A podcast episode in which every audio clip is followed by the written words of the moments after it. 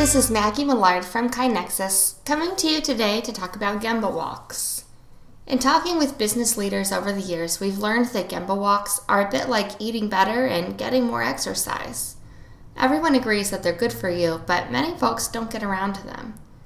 It isn't that these leaders are lazy or unmotivated, quite the opposite, really. They're often busy responding to the crisis of the day and juggling multiple pressing priorities.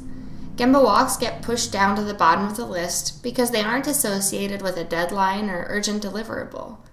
But in an ironic twist, one of the best ways to ensure that you have time to visit the Gemba is to spend more time visiting the Gemba. Let me explain. One of the main purposes of walking the Gemba is to create a more meaningful connection with employees and to signal that they're in a better position to recognize problems and suggest solutions than anyone else in the company. When leaders spend time in the places where work is done, be it a factory floor, emergency room, construction site, or office space, employees recognize that their work is important and respected. A new level of understanding can quickly be achieved, and employees become willing to open up and engage in deeper conversations. An agreement can be reached on what actions people can take on their own to address issues and which steps need approval from leadership. You may find that many of the issues that take up your time can be competently handled by your team without your involvement. More Gemba visits mean fewer emails, reports, and meetings. Many of the activities that take up so much time can be eliminated by Gemba walks. You don't need to send emails back and forth or form a committee to hold a meeting to address many common process or workspace issues. A first hand look can save you many hours of reading second or third hand accounts about an issue. The human brain processes images way more quickly than text, after all. Anything that speeds your understanding of what's happening on the front lines reduces the amount of time you have to spend trying to figure it out from afar. Also, Gemba walks improve organizational alignment and focus. When everything is a priority, nothing is a priority.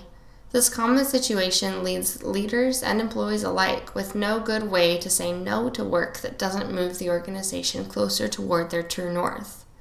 Gemba walks are an excellent opportunity to discuss the strategic goals of the organization and those breakthrough objectives that will change the game. Leaders have the opportunity to observe potentially less important activities that are preventing necessary forward progress. When those less important tasks are abandoned in favor of truly essential ones, employees and leaders alike find more time to excel at what is most important. Lastly, improvement is faster and more effective with practice. If your team only engages in structured improvement like PDSA or DMAIC cycles, occasionally or when there's a pressing crisis, improvement will take longer involve more meetings, and suck up more of your time than if they get to practice on a regular basis.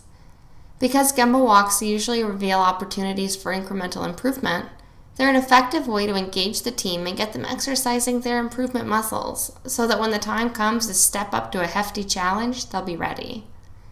In fact, with this experience, you may find that your team needs you to be involved in small but impactful change less and less freeing your time up to work on your strategic priorities.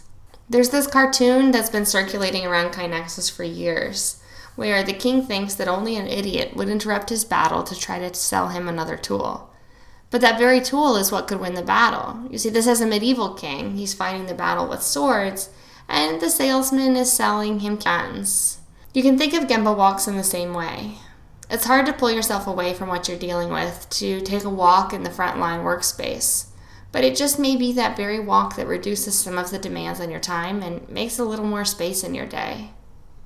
Because it's such a challenge, we recommend that leaders schedule their Gemba walks, make others aware of that schedule to increase accountability, and follow through. Once you experience the value, you won't be willing to give them up.